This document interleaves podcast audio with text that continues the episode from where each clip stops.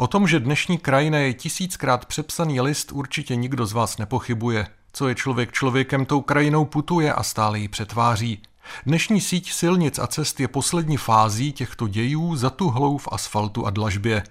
Tisíce kilometrů dávných komunikací zanikly, byly opuštěny a zapomenuty. Od pravěku se po nich vozily suroviny, potraviny, koření i sůl, kožešiny a jiné žádané komodity. Zaniklé trasy lemují pozůstatky hradišť, opit, hradů i zaniklých sídel, střežících brody, mosty i horské průsmyky, pravěké mohyly, pohřebiště a další význační světkové dávné slávy.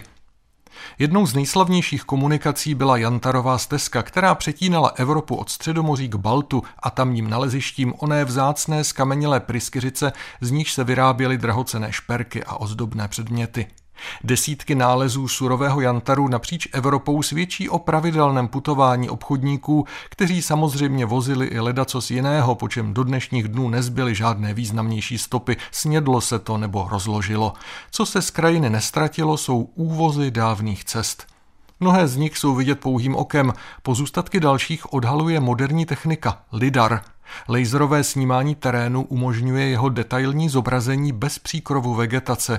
Odhaluje tak úžasný pohled na jednotlivé úvozy, prameny husté svazky dávných cest, zarostlé dnes v lesích, které křižují krajinu sem a tam, včetně severojižních směrů a boří představu o Jantarové stezce jako o jediné určité komunikaci, jejíž průběh je snadné určit. Není tomu tak.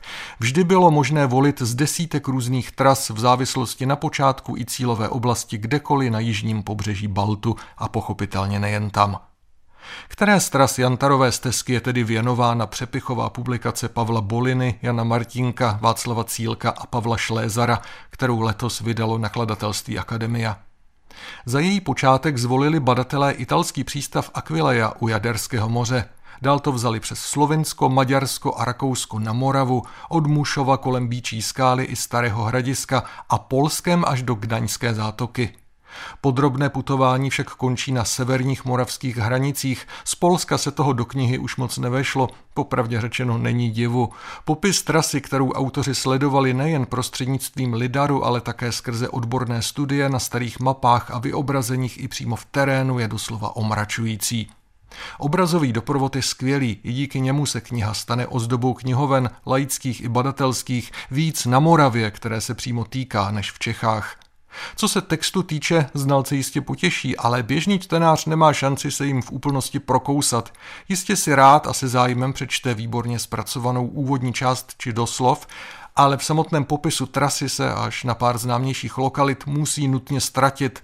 Leda by se popis týkal míst, kde žije, která dobře zná a má šanci vydat se do terénu a relikty Jantarové stezky si doslova osahat.